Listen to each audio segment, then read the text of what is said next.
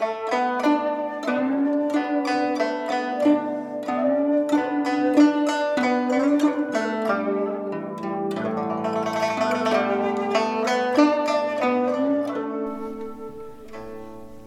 các bạn tiếp tục theo dõi bộ truyện Đại đường nữ pháp y của tác giả Tụ Đường, người đọc Vi Miu. Chương 213 Mối thù không đội trời chung Cửa thành kẹo kẹt một tiếng mở ra. Có năm người cưỡi ngựa từ khe cửa hẹp phóng vút ra. Trong lòng nhiễm nhan hơi hoảng, Nửa đêm tự mình mở cửa thành Chính là tử tội. Nhưng sực nhớ tới lời vừa rồi của tô phục, nhiễm nhan chợt hiểu, hắn ở đây rất có thể là chỉ tiêu tùng. Quả nhiên, người cầm đầu mặc một thân thường phục màu tím đậm, trong gió tuyết đấu lạp che lại chỉ lộ ra hàm dưới căng thẳng, cùng đôi môi miếm chặt. Nhiễm nhan cách cửa thành rất gần. Mắt thấy bọn họ sắp vọt qua người nàng, liền vội vàng gọi một tiếng. Tiêu lan quân! Một tiếng hí vang. Con ngựa đang lao như một mũi tên, đột nhiên nhấc hai vó trước lên. Đá tung một mảnh tuyết dày.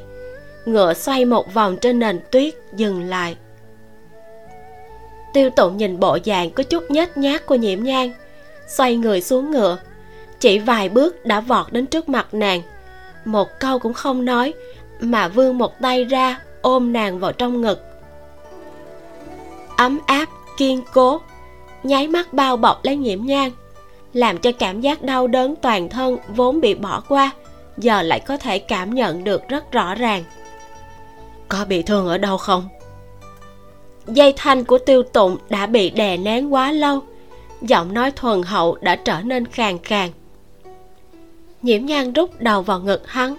Trong hơi thở chỉ có mùi hương nam tính ấm áp mà thoải mái thanh tân, tỏa ra từ trên người của hắn. Chỉ là vết thương nhỏ không có trở ngại. Tiêu tụng thấy nhiễm nhang cũng không kháng cự cái ôm của hắn, nên không buông tay bàn tay to, nhẹ nhàng, vỗ về tóc đen nhu thuần của nàng, nói, vào thành trước rồi nói sao?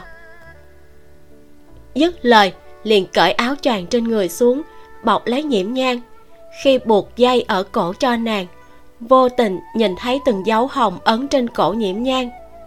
Tích tắc, trong đầu chỉ còn tiếng gào rú, gân xanh trên trán cùng trên tay đột nhiên bạo khởi sát khí giống như được châm ngòi, tức khắc nổ tung. Nhiễm nhan nhận thấy được cảm xúc của hắn không đúng. Khi ngẩng đầu lên, lại chỉ thấy tiêu tụng ôm nhu cười với nàng. Đi thôi. Ừ.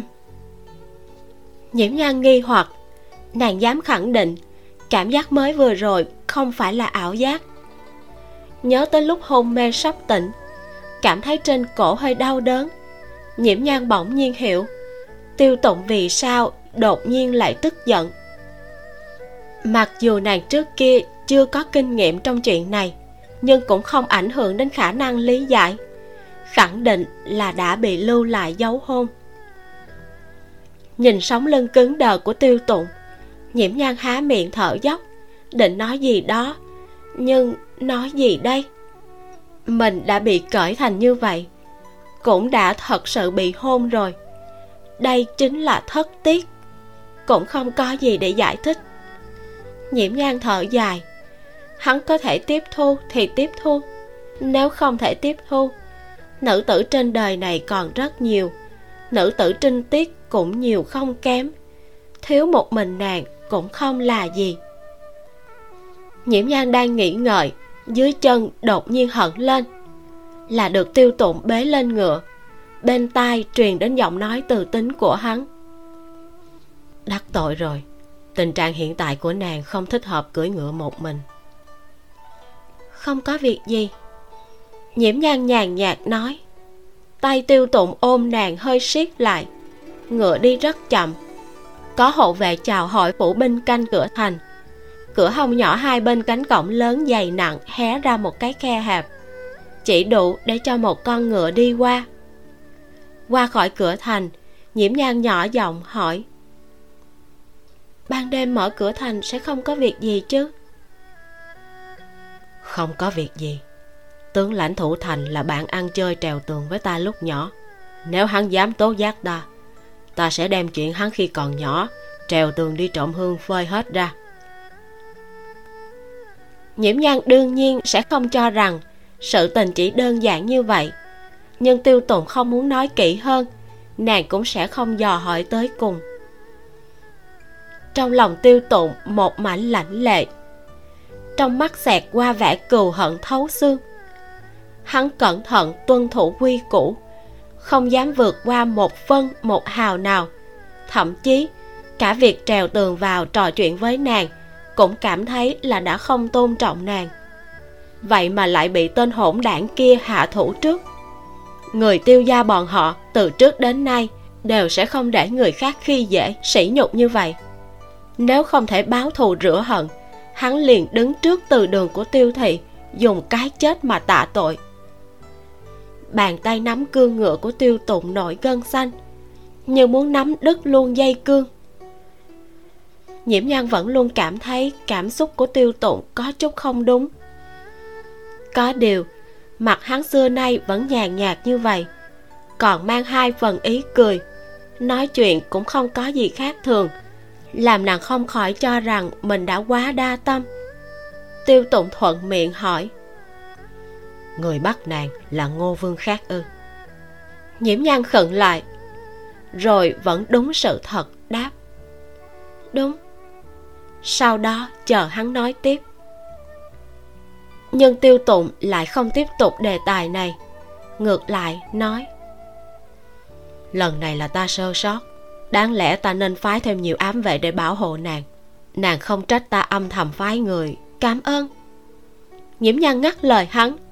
Nếu không có những ám vệ của tiêu tụng, tình huống của nàng có thể còn tồi tệ hơn. Huống hồ, hắn là có ý tốt. Nàng sao có thể trách cứ? Tiêu tụng duỗi tay giúp nàng kéo kín áo choàng. Nhìn bộ dáng nàng mơ mơ màng màng muốn ngủ ôn nhu nói đừng ngủ. Ngủ ngoài băng thiên tuyết địa này rất dễ bị phong hàn. Ừ. Nhiễm nhan cố gắng chống chọi. Tiêu tụng thấy dáng vẻ cố sức chống chọi của nàng. Đầu cứ gật gà gật gù mà đánh vào ngực hắn. Mặt mũi mơ màng lại cố gắng tỉnh táo dáng vẻ hoàn toàn bất đồng với vẻ lãnh ngạnh ngày thường. Lại lộ ra vài phần đáng yêu. Trong lòng cũng mềm mại xuống. Liền kể chuyện cười cho nàng, kể những chuyện quậy phá hắn làm khi còn nhỏ, hoặc lúc đấu trí, đấu dũng trên triều đình. Giọng của tiêu tụng vốn đã rất dễ nghe. Nhiễm nhan chỉ cảm thấy thanh âm khàn khàn ôn nhu của hắn càng nghe càng giống hát ru, vội vàng nói thôi, đừng nói nữa. Giọng của ngươi nghe như muốn ru ngủ ta. Tiêu tụng không nhịn được, bật cười. Biển tuyết mênh mông. Một bóng huyền y trên nóc nhà, lần theo họ một lúc lâu. Cuối cùng cũng ngừng lại trên nóc một căn gác mái, không đi tiếp nữa. Nhìn thân ảnh kia dần dần biến mất ở trong đêm gió tuyết hắn có thể nghe thấy bọn họ nói chuyện với nhau, cũng có thể cảm giác được nhiễm nhang ở trước mặt tiêu tùng lại bất tri bất giác mà thả lỏng. Tô phục tựa như một khối bia đá, cuồng phong bạo tuyết, không thể thổi lên một chút gợn sóng nào trong đôi mắt đen thâm thẳm như hàng đàm của hắn. Tình ý hắn dành cho nhiễm nhang, muốn nói là mê luyến thì cũng chưa tới, chỉ là ở một thời điểm vô cùng mệt mỏi cô độc. Hắn lại luôn nhớ đến đôi mắt đen không quá linh động của nàng. Có sự trầm tĩnh làm người ta cảm thấy an tâm. Nếu nàng không có lựa chọn tốt hơn, có lẽ hắn cũng sẽ dốc hết toàn lực. Trong chính sảnh ở nhiễm phủ, nhiễm bình dụ, la thị cùng nhiễm vân sinh mặt mũi nôn nóng chờ tin tức trà trước mặt lạnh được đổi đi, lại lạnh, lại đổi tiếp. Đã qua sáu bảy lần như vậy. Phu quân. La thị nhìn nhiễm bình dụ, trong lòng phức tạp. Bà một mặt không khỏi có chút oán trách nhiễm nhang không biết nơi nào đã chọc phải một phiền toái không nên dây vào. Một mặt lại rất lo lắng, dù gì đó cũng là cốt nhục duy nhất của trịnh phu nhân bà cũng không phải là người vong ơn phụ nghĩa. Đừng gấp đừng gấp. Chờ một chút thử xem. Tiêu thị lan làm việc, luôn luôn cẩn thận, không cần lo lắng. Nhiễm bình dụ an ủi thê tử, lòng bàn tay lại không ngừng đổ mồ hôi. Nếu là nhiễm nhan thật sự có chuyện, chưa nói đến chỗ thân tình, hôn sự với thôi thị bên kia vẫn còn đang treo. Vạn nhất bởi vì vậy mà không thể thành thân nhiễm bình dụ hắn, chính là tội nhân của nhiễm thị a. A gia, mẫu thân, a nhân sẽ không có việc gì đâu.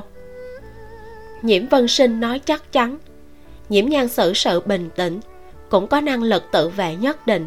Những người đó nếu bắt nàng đi, một chốc một lát, hẳn là sẽ không khởi sát tâm, khẳng định sẽ không có việc gì. La thị thở dài, nói chỉ mong phật tố phù hộ a lan, phu nhân, lan quân. Một thị tỳ chạy nhanh vào bẩm báo. Tiêu thị lan sai nô tỳ tới truyền lời, nói thập thất nương bình an không có chuyện gì. Chỉ là bây giờ mệt mỏi đến mức hôn mê bất tỉnh, tiêu thị lan đã đem người đưa đi hòa nhã cư. Nhiễm bình dụ vỗ tay đứng lên, vui vẻ nói. Ta nói mà, tiêu thị lan sẽ không làm người thất vọng. Đi đi nhìn một cái la thầy vội túm ông lại, nói, giờ này đã quá nửa đêm, đám nam nhân các người đi nhìn thì ra thế thống gì? Vẫn là để ta với thiến nương đi qua đi. À ta nhất thời cao hứng nên quên mất, làm phiền phu nhân, làm phiền phu nhân. Nhiễm bình dụ cười rộ lên như phật di lặc. Đối với chuyện la thị giận dữ cũng không để bụng. Nhiễm vân sinh chần chờ một chút vẫn đứng lên, nói, mẫu thân, con với a gia cũng rất lo lắng. Chúng ta sẽ đi theo qua, rồi chờ ở bên ngoài. Mẫu thân vào xem, nếu thật sự không có việc gì thì chúng ta an tâm hơn. La thị gật gật đầu, nói ừ vẫn là con nghĩ đến chu đáo. Đi thôi. Nhiễm bình dụ nhỏ giọng lẩm bẩm, đây cũng là nhi tử của ta la thị trừng ông một cái, kéo tay nhiễm vân sinh đi ra ngoài. Hòa nhã cư đang rất loạn. Đám người hình nương vội vội vàng vàng đi nấu nước nóng mang vào tịnh phòng. Tiêu tụng ôm nhiễm nhang vào tịnh phòng xong, liền bị mời ra đại sảnh uống trà. Đám người nhiễm bình dụ vừa vào cửa, liền nhìn thấy toàn thân tiêu tụng bao trùm sát khí, khoanh tay mà ngồi. Trong lòng cả kinh hắn một thân áo tím sũng nước dán sát vào người phát họa ra dáng người cao lớn thon dài. Nước trên tóc không ngừng nhỏ giọt trong tay cầm một cái khăn khô lại rũ mắt không nhúc nhích. Nhiễm bình dụ còn cho rằng là do thị tỳ ở trong phủ chậm trễ vội vàng phân phó. Người đâu? Mau hầu hạ tiêu thị lan tắm gội thay quần áo. Thị tỳ ở cửa khom người nhỏ giọng nói tiêu thị lan nói không cần. Chờ thập thất nương đi ra, ngài ấy liền trở về. Nhiễm bình dù đã nghe nhiễm vân sinh nói chuyện ở huyện tụ thủy, trong lòng hơi hải hùng với thái độ của tiêu tùng đối với nhiễm Nhan. la thị thì không biết gì, chỉ thấy nơi này đều là chuyện của nam nhân, liền nói, để ta đi thăm thập thất nương trước. Bà còn chưa nói xong, đã nghe thấy tiếng tiêu tụng ba vị nếu đã tới sao không vào? Tiêu tụng nói ba vị, đương nhiên cũng bao gồm luôn la thị. Bà cũng chỉ còn nước đi vào cùng nhiễm bình dụ. Thật ra, la thị có một chút sợ tiêu tùng. Dù là lúc hắn cười, nhưng bộ dáng đó cũng làm cho người ta cảm giác được một loại áp bách của kẻ thượng vị. Trong lòng la thị thầm mắng mình không có tiền đồ. Đây chỉ là một hình bộ thị lan trẻ tuổi nếu gặp phải thiên tử, chẳng phải là sẽ bị dọa ngất luôn hay sao? Vì thế, đành căng da đầu ngồi ở một bên, nghe bọn hắn trò chuyện. Ước chừng hai khắc, ca lam cùng vãn lục đỡ nhiễm nhang đi ra. Hình nương nghe tiêu tụng phân phó, tìm một kiện áo lụa dao lãnh cổ cao, bên ngoài còn khoác thêm một cái áo choàng lông chồn nhiễm vân sinh nhìn thấy nhiễm nhan không có việc gì chỉ là sắc mặt hơi tái nhợt, lúc này mới thật sự yên lòng. Nhiễm nhan khom người, nói, nhi làm thúc bá thím lo lắng rồi. La thị duỗi tay nâng nàng dậy, từ trên xuống dưới đánh giá vài lần. Một bụng lời muốn hỏi, nhưng ngại tiêu tụng đang ở đây, cũng không thể mở miệng, chỉ nói, con không có chuyện gì là tốt rồi, ta thấy sắc mặt con không tốt, vẫn là nên nghỉ ngơi đi có chuyện gì thì chúng ta ngày mai lại nói. Nhiễm nhân ứng tiếng, liếc nhìn qua tiêu tụng một cái, đi qua chỗ hắn nhún người hành lễ. Ân cứu mạng của tiêu lan quân, suốt đời a nhan khó quên. Ánh mắt của tiêu tụng nhu hòa hơn lúc nãy rất nhiều. Nàng an tâm nghỉ ngơi đi. Nhiễm nhan nhìn bộ dáng hắn ướt sũng, nói, lan quân hãy nên thay y phục trước rồi hẳn về rớt đi một chữ tiêu, thêm vài phần thân thiết. Tiêu tụng tức khắc tâm hoa nộ phóng, tươi cười rạng rỡ, cảm xúc thay đổi toàn bộ, đến nỗi mọi người trong phòng đều cảm nhận được. Nhiễm bình dụ nói, nếu tiêu thị lan không chê, không bằng ở lại hàng xá chịu thiệt một đêm được không? Sáng mai thượng triều, đi đường tuy xa một chút nhưng vẫn tốt hơn để y phục ướt dễ nhiễm phòng hàn tiêu tụng thẳng người, chắp tay nói, vậy làm phiền rồi. Chương 214 Hoàng gia bí sự. Cảm tạ xong, Tiêu tụng nhìn về phía nhiễm bình dụ, Lại nói, Ta muốn nói vài lời với thập thất nương, Không biết Nhiễm bình dụ chần chờ một chút Lại thấy nhiễm nhan không có ý phản đối Liền nói. À xin cứ tự nhiên. Ngoại trừ thị tỳ bên người nhiễm nhan Tất cả mọi người trong phòng đều lui ra ngoài. Tiêu tụng hơi đắn đo một chút Nói. Ta không biết nàng có quan hệ như thế nào với tô phục. Cũng không muốn xen vào chuyện của nàng. Nhưng con người hắn từ khi sinh ra đã chú định là phải sống trên mũi đao liếm huyết. Nếu đã bị cuốn vào muốn toàn thân lui ra là chuyện không thể. Vì nghĩ cho chính nàng và những người ở bên cạnh nàng đừng cùng hắn dây dưa quá sâu. Hôm nay là lý khác, ngày mai có khả năng là lý thái. Tiêu tụng hơi nhíu mày. Bản thân hắn hãm trong sóng ngầm mãnh liệt ở triều đình. Đối với những chuyện như vậy đương nhiên hiểu biết rất rõ ta hiểu. Nhiễm nhan hiện tại rất bình tĩnh. Nàng biết những lời này của tiêu tụng không phải nói xấu tô phục, chỉ là ăn ngay nói thật mà thôi. Tiêu tụng hơi gật đầu. Nghỉ ngơi cho tốt. À đúng rồi. Nhiễm nhan thấy tiêu tụng đang muốn đứng dậy, liền ngăn hắn lại, nói. Lúc ta trốn trong rừng ở thành đông đã chui vào một cái hốc của một cái cây lớn cỡ ba người ôm. Cái cây đó rỗng ruột. Ta ở đó phát hiện được một cái đầu người. Có lẽ là một trong các phần thi thể mà ngươi vẫn luôn tìm kiếm. Ờ. Tiêu tụng hơi giật mình. Hắn sai người tìm trong rừng hai ngày không có thu hoạch gì. Té ra là bị giấu vào trong hốc cây. Là cánh rừng gần trình phủ. Trời quá tối ta nhận không ra phương hướng nhưng nghe ý tứ ở trong lời của tô phục thì hình như là nơi đó.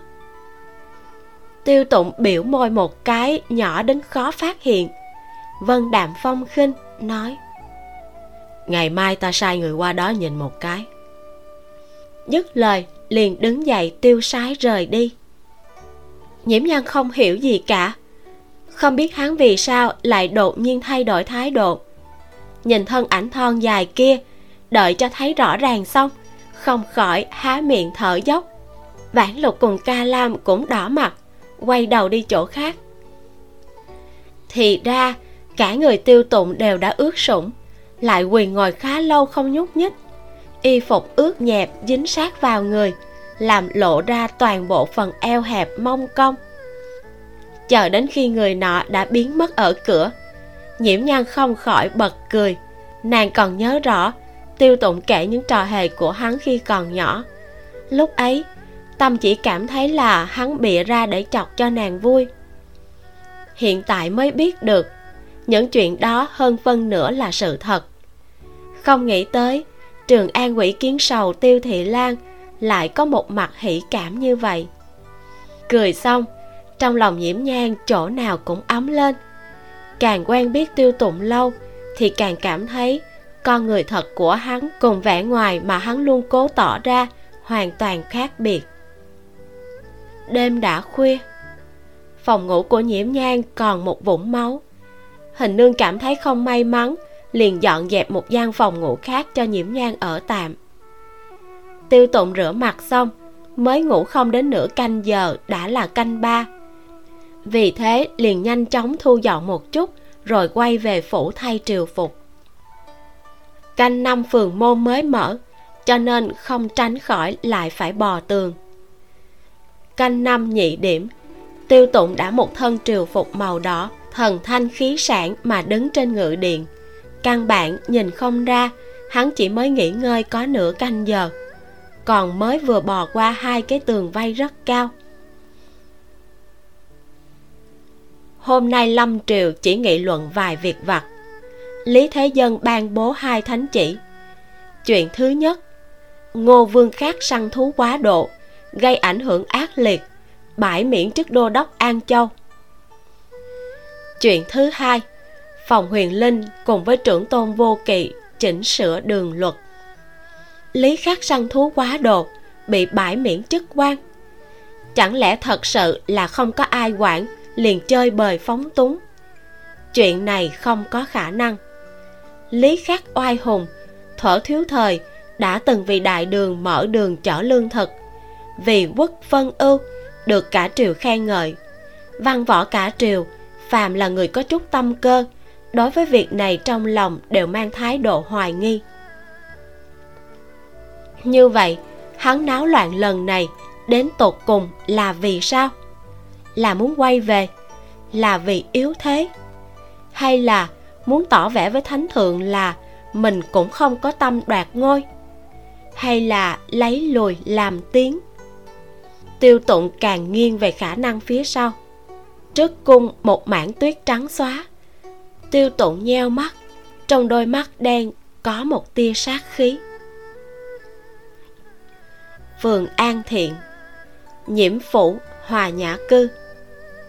Phản lục rút trong phòng, cả người phát run ơ, mặt trời lớn như vậy mà còn lạnh hơn lúc tuyết rơi nữa. Hình nương cười, nói, tuyết tàn, trời mới lạnh dữ. Thập thất tí nhiễm vận vọt vào phòng. Thấy nhiễm nhang sắc mặt tái nhợt nằm ở trên giường, kinh ngạc nói, khí sắc của tỷ không tốt á. Vì thanh danh của nhiễm nhang cho nên, vợ chồng nhiễm bình dụ, giấu nhiễm vận và nhiễm mỹ ngọc việc này. Toàn phủ trên dưới chỉ vận dụng người cũ đáng tin cậy. Nhưng trên đời này không bức tường nào không lọt gió. Nhiễm vận không biết, nhưng nhiễm mỹ ngọc vẫn luôn một lòng muốn nắm sai lầm của nhiễm nhang, đã ẩn ẩn nghe được nội tình. Bởi vậy, thấy nhiễm vận tới đây, liền theo đuôi tới, nắm lấy cơ hội tận hết sức lực mà đả kích ta thấy là tại vì phong lưu quá đi. Nhiễm vận tức khắc xù lên. Ngươi nói một câu làm cho người ta thích thì sẽ bị mất một miếng thịt có phải không? Vậy cũng phải xem là nói ai. Nhiễm mỹ ngọc không cho là đúng còn suy một tiếng nói.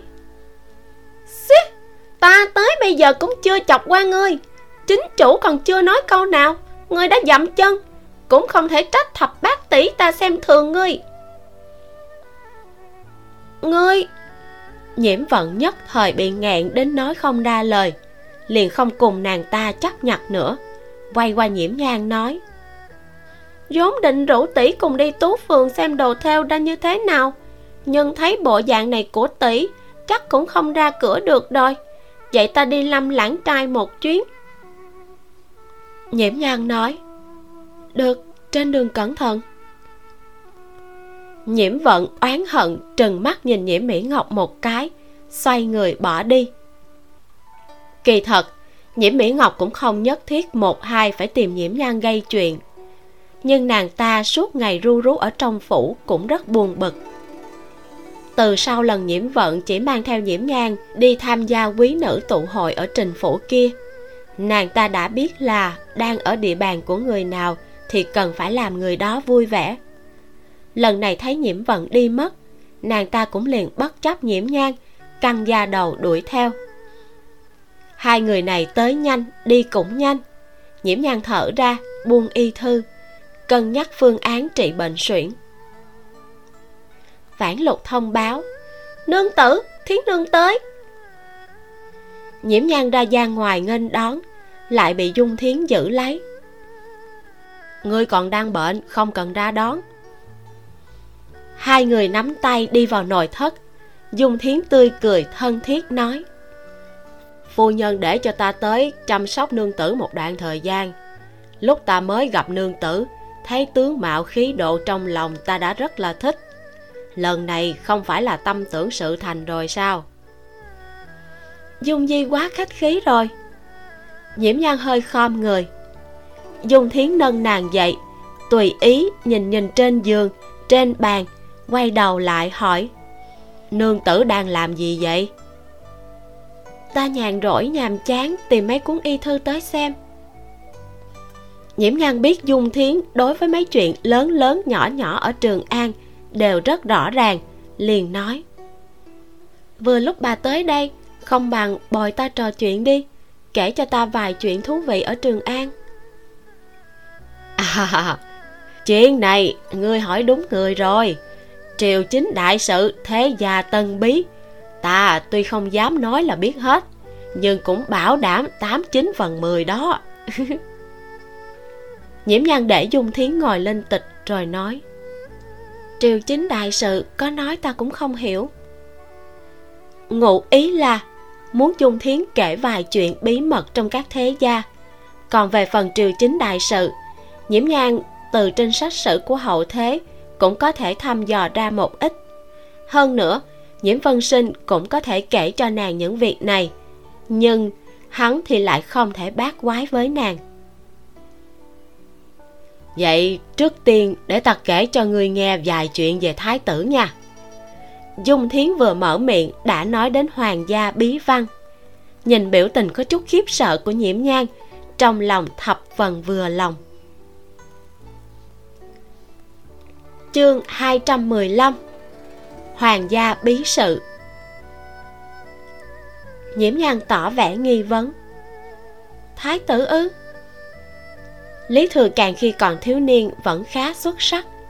Những năm đầu trinh quán, Lý Thế Dân thường xuyên tự mình mặc giáp ra trận. Mỗi khi ông lên chiến trường, Đều là để cho Lý Thừa Càng giám quốc. Hơn nữa, Hắn làm cũng không tồi. Nếu cứ luôn như vậy cũng chưa chắc là không trở thành một vị quốc quân tốt. Đáng tiếc, Sau khi tuổi lớn hơn chút, Liền thanh sắc khuyển mã, Đối với sư trưởng bằng mặt không bằng lòng. Chú thích, thanh sắc khuyển mã nghĩa là sống xa hoa dâm dục. Nghe nói hắn có tật ở chân. Nhiễm nhân không nhớ rõ là đã đọc trên cuốn sách sử nào. Lý thừa càng bởi vì có tật ở chân, đi đứng hơi bất tiện hắn cảm thấy hình tượng bị ảnh hưởng, sinh ra tâm lý tự ti, cho nên mới dùng chuyện thanh sắc để hòa tan cảm giác tự ti. Không phải là không có khả năng này, nhưng nếu nói lý thừa càng xa đọa, hoàn toàn là vì chân hơi có tật, nhiễm nhan tuyệt đối không tin. Bên cạnh thái tử có một nội thị tên là an cẩn. Nghe nói, hắn có tướng mạo tú mỹ tuyệt luân làm cho người ta vừa thấy thì quên trời quên đất. Người nào đã gặp qua hắn đều thất hồn lạc phách không thể quên luôn. Dung thiến cũng là gần đây mới nghe nói việc này, trong lòng cũng ngứa ngáy, rất muốn tận mắt nhìn thấy an cẩn như thiên thần trong truyền thuyết kia. Ta cảm thấy thập lan nhà chúng ta là đã cực hạn rồi, nhưng đâu bị truyền đến mức huyền hoặc như vậy? Thật sự là có người như vậy sao? Dung di là nhìn quen rồi. Nghĩ chắc an cẩn này và thập ca so ra cũng không sai biệt lắm. Có đẹp nữa, cũng bất quá là cỡ như tô phục. Chẳng lẽ còn có thể thật sự nhiếp hồn người ta sao? Dung thiến gật gật đầu. Cũng phải. Nhiễm nhan biết, trọng điểm dung thiến muốn nói không phải là dung mạo của nội thị này. Liền lẳng lặng chờ phần tiếp theo. Dung thiến nói với vẻ ái muội. Nghe nói, thái tử vô cùng sủng ái an cẩn. Một ngày không thấy hắn liền ăn không thể nuốt trôi, ngồi không thể yên ổn. Nhiễm nhan ngẩn ra một chút, nói, bà nói, hắn là nam sủng của thái tử. Dung thiến tái mặt vội vàng trục tay nàng nói, tổ tông của ta ơi, lời này có thể tùy tiện nói bậy sao?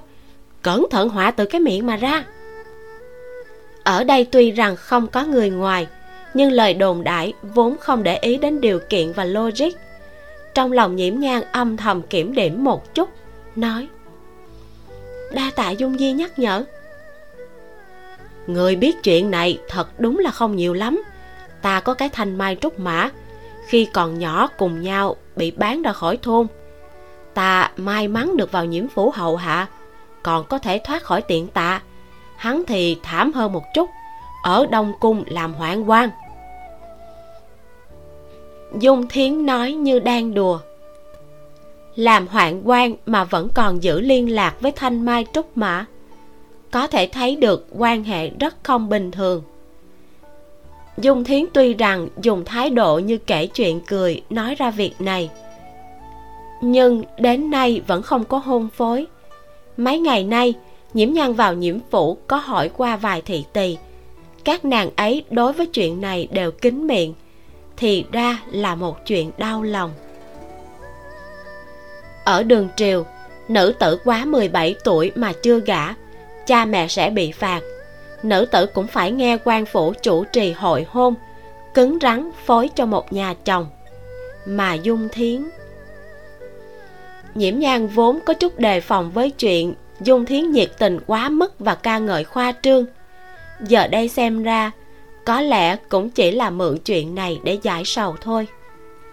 Nhiễm nhan kỳ quái hỏi, trong triều không có ai biết việc này sao? Dung thiến hạ giọng nói ngoại trừ ngự sử đài, trong triều có ai sẽ suốt ngày ăn không ngồi rồi mà nhìn chằm chằm đông cung? Thái tử mà là nhân vật đơn giản sao? Ba cái chuyện nhỏ nhặt này vẫn có thể giấu được, nhưng mà cái này thì nhiễm nhan tin. Lý thừa càng mỗi khi phạm sai lầm đều có bản lĩnh nói có sách mắt có chứng, làm cho toàn bộ thái phó nghẹn đến á khẩu, không trả lời được nếu như cho rằng đây chỉ là khôn vặt, hắn mỗi lần giám quốc đều phải xử lý chính vụ phức tạp khó khăn. Hơn nữa, còn xử lý rất khá, không phải chỉ nhờ vào khôn vặt mà làm được. Dung thiến dừng một chút, thanh âm lại thấp vài phần. Trên đời không có tường nào là không lọt gió, có thể lừa gạt được nhất thời, còn có thể giấu giếm cả đời sao? Huống chi ta còn nghe nói thái tử gần đây có hành vi còn hoang đường hơn. Mỗi đêm đều phải có an cẩn làm bạn. Chuyện này sợ là sắp bại lộ rồi.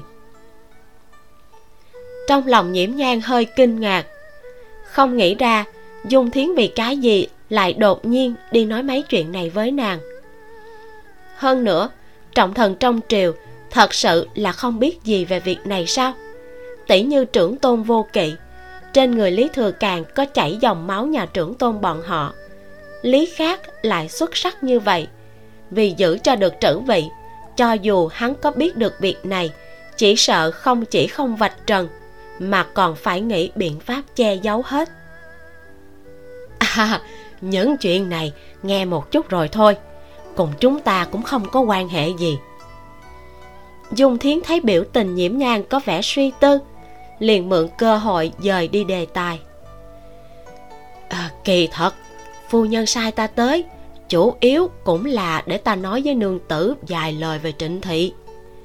Dù gì mấy ngày nữa sẽ đến lễ mừng thọ của lão phu nhân trịnh gia. Mẫu thân nương tử xuất thân từ trịnh thị cần phải biết rành mạch mới không làm cho người ta cảm thấy thất lễ.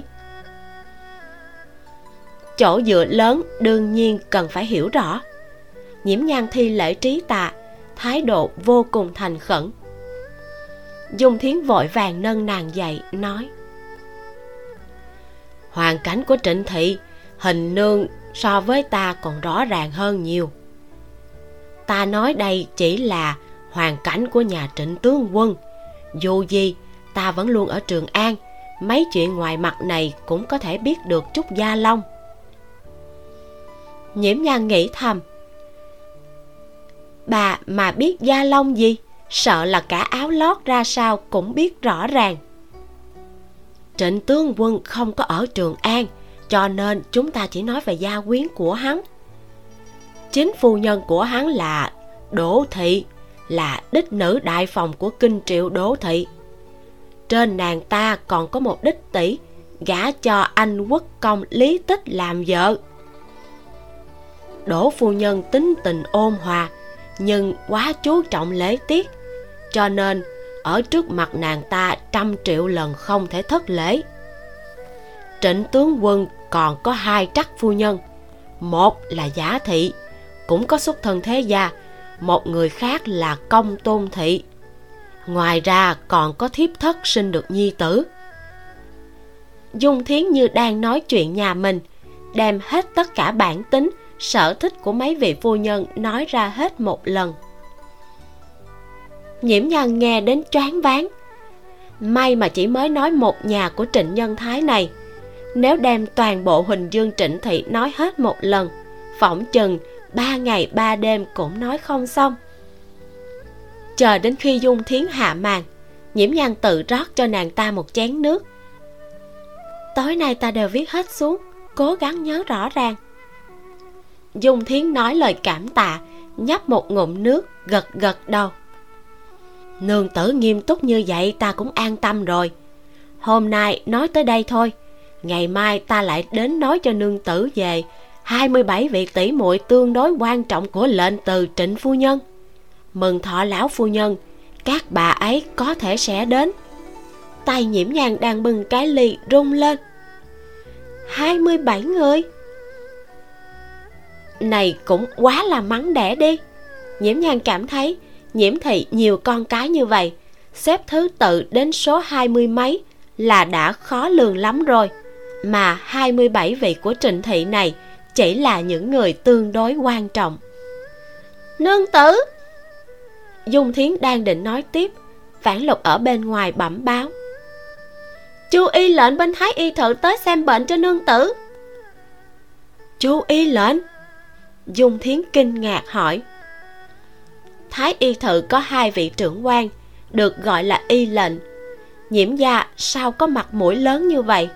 Có thể mời được đến cả y lệnh của thái y thự. Vãn lục đáp.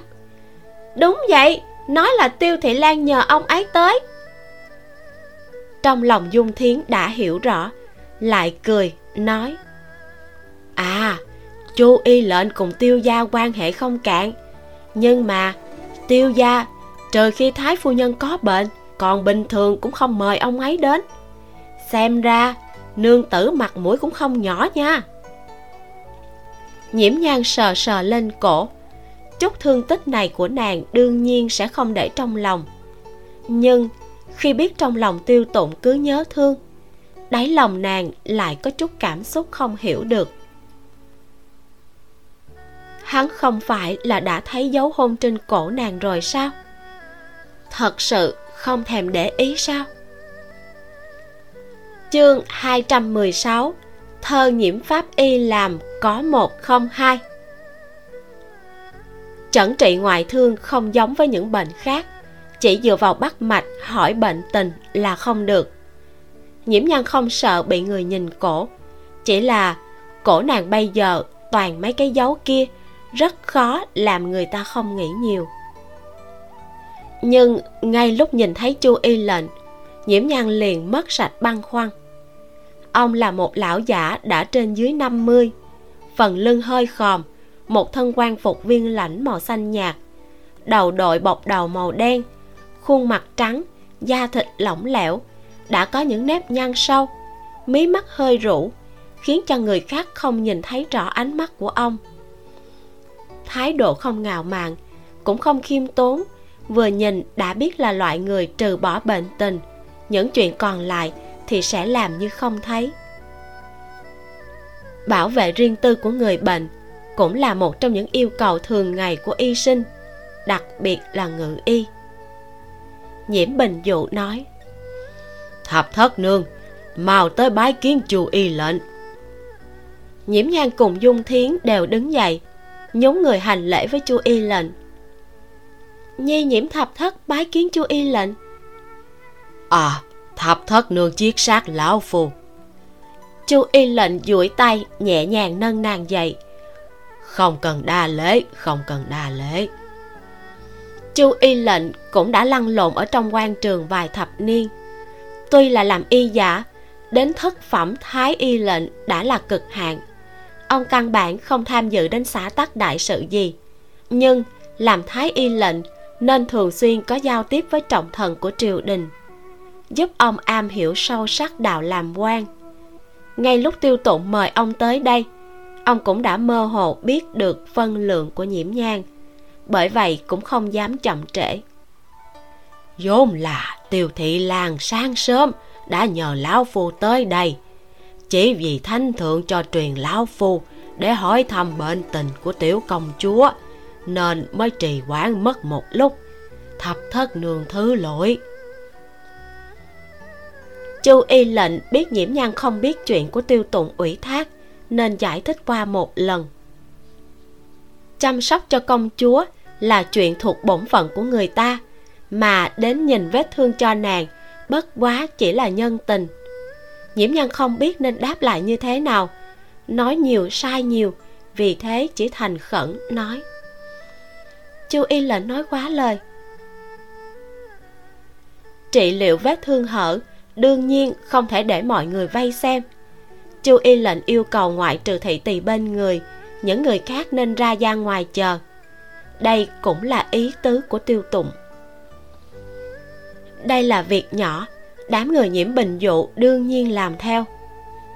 Chờ đến khi cởi bỏ lớp băng bó, chu y lệnh quả nhiên đối với những dấu loang lỗ kia làm như không thấy. Chỉ là khi nhìn thấy vết khâu trên miệng vết thương, không khỏi kinh ngạc hỏi, kỹ thuật khâu lại như thế này, không biết là tài nghề của vị cao nhân nào? Vết thương đã được tay nghề cao như vậy chăm sóc căn bản không cần đến ông chẩn trị.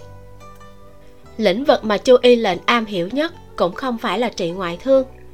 Tuy ông hiểu biết rất nhiều, nhưng thật ra không thể sánh với tay nghề của tô phục vấn đề là, người ta là sát thủ, ba ngày hai bữa đều phải chịu tổn thương da thịt, thường xuyên lấy bản thân thực tập, quen tay hay việc ấy mà. Là lưu thanh tùng nếu bản thân tô phục không thể hiện bản lĩnh y thuật của hắn ra, nhiễm nhan cũng không thể chọc phá. Nhưng cũng không thể nói là tự mình khâu. Đành phải kéo lưu thanh tùng tới làm khiên trắng. Chu y lệnh quen biết lưu thanh tùng, cũng biết y thuật của hắn cao siêu, bởi vậy không hề hoài nghi, chỉ là trong lòng thầm giật mình. Tiêu thị lan cũng quá lo lắng cho vị nhiễm thập thất nương này rồi vậy mà không yên tâm một y sinh chẩn trị còn nhờ riêng ông đến một lần nữa. Thật ra, tiêu tụng không cho lưu thanh tùng tới, chủ yếu là vì nghĩ đến tính tình không bát quái thì không sống nổi kia của hắn. Để hắn nhìn thấy mấy cái dấu trên cổ nhiễm nhang, sợ là sẽ có chuyện không hay. Chu y lệnh nói, thuốc mà lưu y sinh dùng rất tốt, miệng vết thương khép lại không tội không cần phải phối thuốc khác. Chỉ là xem sắc mặt của thập thất nương, ta đoán chừng mất máu quá nhiều, phải hảo hảo bổ huyết thì mới được. Để lão phù viết cho nương tử một cái phương thuốc. Ca lam nghe thấy, lập tức chuẩn bị tốt giấy bút trên bàn ở gian ngoài. Nhiễm nhan thi lễ. Làm phiền chú y lệnh chu y lệnh khách khí một câu, liền đứng dậy đi ra bên ngoài. Sau khi viết xong phương thuốc, ông liền nói ở công sở còn bận việc, từ chối lời mời ở lại dùng cơm của nhiễm bình dụ. Nhiễm bình dụ tất nhiên là tự mình đưa chu y lệnh ra cửa, nắm lấy cơ hội để tạo dựng quan hệ. Trong lòng la thị nhất thời có chút mâu thuẫn. Từ đêm qua bà đã cảm giác được tình ý của tiêu tụng dành cho nhiễm nhang trong lòng vừa hưng phấn, vừa lo lắng. Đối với nhà bà, nhiễm nhang gả cho tiêu tụng so với gả cho thôi thị lục phòng thì có nhiều trợ lực hơn. Thôi thị lục phòng nói ra thì dễ nghe, nhưng một mạch kia đã rất đơn bạc. Trừ bỏ tan tùy viễn, không có một ai ra hồn. Huống hồ, tính cách của tan tùy viễn tản mạn căn bản không làm quan được. Người như vậy dù có tài học, đối với sinh ý của nhiễm bình dụ cũng không có bao nhiêu ích lợi. Mà tiêu thị lan muốn người thì có người, muốn gia thế có gia thế. Tướng mạo cũng xuất sắc, chỉ là vướng phải cái mệnh cách khắc thê nhưng nếu như không khắc thê thì cũng đã không tới phiên nhiễm nhang không bằng đi gặp xuất vương đạo trưởng, lặng lẽ tính bát tự cho hai đứa bọn hắn. Vạn nhất có duyên thì sao? Xuất vân đạo trưởng là người đã tính qua mệnh cách cho tiêu tùng. Tất nhiên là đã biết sinh thần bát tự của hắn. La thị nghĩ đến đây, liền sai người chuẩn bị lễ vật. Việc này không nên chậm trễ. Bà hôm nay phải lập tức đi bái phỏng xuất vân đạo trưởng nhiễm nhan dùng xong cơm trưa, nằm trong chốc lát rồi ngồi trên gác mái tây uyển gần hoa viên ngắm hoa mai. Ánh mặt trời rất đẹp, mai hồng nhiễm nhiễm, trong nền tuyết trắng xóa nhìn có vẻ đặc biệt lóa mắt. Hương lạnh bốn phía, thời điểm gió thổi qua, cả ở trên gác mái cũng có thể ngửi được. Nương tử nương tử trước kia đặc biệt thích làm thơ hiện tại cảnh tuyệt đẹp như vậy không bằng làm một bài thơ cho vui đi. Vãn lục thấy nhiễm nhàn đang chán đến chết liền nhắc nhở. Nhiễm nhàn đơ một lúc mới nói Ừ, ý kiến hay. Tu dưỡng văn học ở cổ đại thật sự rất quan trọng Vì thế nhiễm nhàn liền thử một chút. A à, động mạch chủ của ai bị đau cắt qua? Hồng mai rơi rụng đầy đất. Nhiễm nhan lắc đầu, hình như đây không đúng với phong cách thơ đường luật. Ngày thường xem trong kinh thi cũng đều là cái gì hề hề gì gì đó. Thử lại một lần nữa. Đại động mạch bị cắt phá hề hồng mai lạc. Hồng mai nhãn địa hề nhân hưu khắc.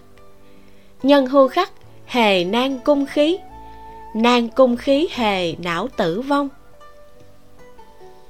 Tạm dịch. Động mạch chủ bị cắt đứt, a hồng mai rụng. Hồng mai đầy đất, a người bị sốc. Người bị sốc, a khó cung cấp oxy. Khó cung cấp oxy, a chết não. Nghe có vẻ khá thuận miệng. Nhiễm nhan vẻ mặt nghiêm nghị, nhìn cảnh sắc bên ngoài nàng cứ cảm thấy một đám hồng mai tinh tế chằng chịt trên tuyết kia, như là một bãi máu bắn tung tóe trên vải trắng. Nhiễm nhan cũng không biết bài này có được tính là thơ hay không. Suy nghĩ một lúc lâu, tâm cảm thấy nhất định phải khiêm tốn tiếp thu phê bình. Huống hồ, trình độ của vãn lục cũng có vẻ không cao, chắc là sẽ không chê cười nàng liền nhỏ giọng đọc cho vãn lục nghe bài thơ mình vừa làm. Vãn lục sau khi nghe xong một lúc lâu sau mới nói um, nương tử bài thơ này chỉ có mỗi hồng mai không có tuyết sao? Um, có phải không quá hợp với tình cảnh hay không? Còn động mạch chủ sóc gì đó đúng là quá cao thâm chắc là thơ hay có điều cảnh đẹp như vậy sao lại lôi tử với vong vào làm gì? Lần đầu tiên nhiễm nhân làm thơ, vãn lục nói là cao thâm, đã là một đánh giá rất cao. Trong lòng nàng vẫn tương đối vừa lòng, nhưng lại lo lắng là vãn lục nghe không hiểu danh từ y học, cho nên mới viết bài thơ này xuống, chuẩn bị mang đi hỏi ý của ca lam. Nghe nói, ca lam rất tài hoa vừa mới viết xong xuống giấy, thì nghe bên ngoài thông báo, tiêu thị lan và lưu y sinh tới thăm bệnh. Nhiễm nhan liền đem tờ giấy nhét xuống dưới chồng sách trên kệ sách bên cạnh, cho người mời bọn họ lên gác mái. Một lúc sau, nhiễm vân sinh cùng tiêu tụng và lưu thanh tùng bước vào tiểu cát. Tiêu tụng một thân quan phục màu đỏ, đầu đội bọc đầu màu đen, bộ dáng tinh thần sáng láng hắn thấy sắc mặt nhiễm nhan tốt hơn một chút mới yên lòng. Nhiễm vân sinh thấy vãn lục đang định bưng nghiêng mực xuống lầu, liền cười hỏi, các người đang làm gì vậy? Vãn lục cảm thấy nhiễm nhan từ khi khỏi bệnh hôm tháng năm đến bây giờ, khó có được lúc làm chuyện phong nhã, liền kiêu ngạo nói, nương tử làm thơ đó. Ồ người lên tiếng chính là tiêu tụng. Một đôi mắt đen lấy hàm chứa ý cười, nhìn về phía nhiễm nhang nói, có câu nào hay không? Lưu thanh tùng còn cho là nàng viết thơ của tiền nhân, cực kỳ muốn giúp nhiễm nhang biểu hiện một chút, làm cho mấy kẻ cứ hay xuất khẩu thành thơ phải chấn động. Trước đây, chẳng phải đã xảy ra chuyện này hay sao? Bèn chắp tay cười tủm tỉm, nói à thập thất nương chính là tài hoa bất ngờ người ở đây tuy hơi ít chút, tuy rằng không có đủ trình độ, nhưng lấy dao mổ trâu giết gà thì cũng có thể. Nào nào, đọc lên nghe một chút coi. Nhiễm nhân liếc mắt nhìn lưu thanh tùng một cái. Hai ngày không thấy, khí chất của hắn càng thêm đáng khinh, nhất cử nhất động đều mang vẻ cặn bã. Nhiễm nhan nói, làm gì có câu nào, ta không biết làm thơ. Hay là các người đều làm vài bài để ta học hỏi một chút. Lưu thanh tùng trợn mắt, nói vẻ khó tin. Sao có thể không có? Nhiễm nhan lạnh lùng nhìn hắn, cũng có chút chột dạ. Trên thực tế, đích xác là có nàng cũng rất muốn tìm một người hiểu thơ để nhìn thử. Nhưng lần đầu làm thơ, nàng ngại quá, không lấy ra được. Dù sao, nàng cũng đã rất nhiều năm không có ném mặt mũi của mình đi. Nhiễm vân sinh mở miệng, mời mấy người ngồi xuống. Hắn vốn định đề xuất chơi trò hành thi lệnh, nhưng nghĩ chắc là tiêu tụng rất bận, liền không nói ra. Lưu thanh tùng ngó giáo giác khắp nơi không gian trong tiểu cát không lớn. Chỉ có hai cái kệ sách, bên trên xếp cũng không nhiều thư tịch. Nhìn vài cái là thấy hết. Hắn liếc mắt một cái, liền thấy có một góc giấy khác màu với màu giấy của thư tịch. Tiêu tụng đương nhiên là đã thấy từ sớm, nhưng nếu nhiễm nhan không muốn nói, hắn cũng không ép hỏi. Nhiễm nhan phát hiện động tác của lưu thanh tùng còn chưa kịp ngăn cản đã thấy hắn thò móng vuốt qua, vớt quyển sách kia lên, chật một tiếng. Quyển sách này không tội nha. Rồi cố tình ra vẻ ngẫu nhiên, phát hiện bên trong có kẹp một tờ giấy. Ai ơi còn có chữ viết nè. Nói xong, liền nhặt tờ giấy rơi trên mặt đất mở ra. Vì trong lòng hắn chắc mẩm là nhiễm nhang viết ra hình ra vàng chỉ là ngượng ngùng khoe ra nên mới giấu đi. Cho nên, miệng không thèm thông qua đại não mà đã lẩm nhẩm đọc luôn. Đại động mạch bị cắt phá hệ hồng mai lạc, hồng mai lạc.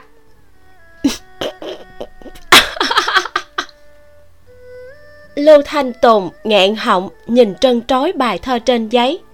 Đến khi có phản ứng thì phá lên cười hắn quả thật buồn cười không chịu nổi, vừa cười vừa vỗ đôi, cười không ngừng đến nỗi nước mắt giàn giụa, đầu óc phát ngốc, lát sau mới phát giác không khí hình như không đúng. Bình tĩnh lại, vừa quay đầu, liền thấy nhiễm nhang mang vẻ mặt âm trầm, nhìn chăm chăm hắn. Đôi mắt đen tĩnh lặng, không có cảm xúc, lại làm cho người ta cảm thấy tai họa sẽ lập tức ập xuống mà vẻ mặt nhiễm vân sinh thì mờ mịt. Tiêu tụng thì đang nắm tờ giấy kia, xem đến nghiêm túc. Lập tức, lưu thanh tùng vỗ bàn, đứng phát dậy, khí thế nghiêm nghị nói tại hạ mười năm, chưa thấy qua bài thơ nào tuyệt diệu như vậy.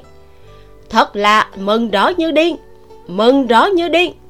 Cửu lan ngươi nhìn xem ý cảnh của bài thơ này dù là ngu công có đọc được cũng khó có thể ức chế vui sướng ở trong lòng.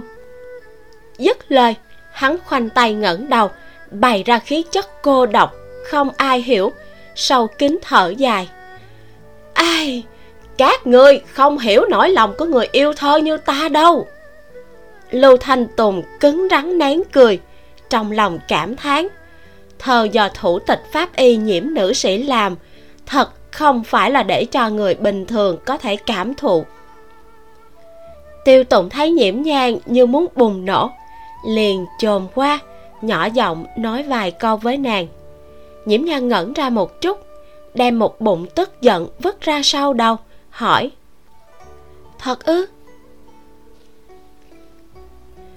Kết thúc phần 54 còn các bạn thì cảm thấy bài thơ hồng mai lạc của nhiễm nhan như thế nào? cảm ơn các bạn đã lắng nghe. Mình là vi miu, xin chào và hẹn gặp lại các bạn trong phần sau nhé.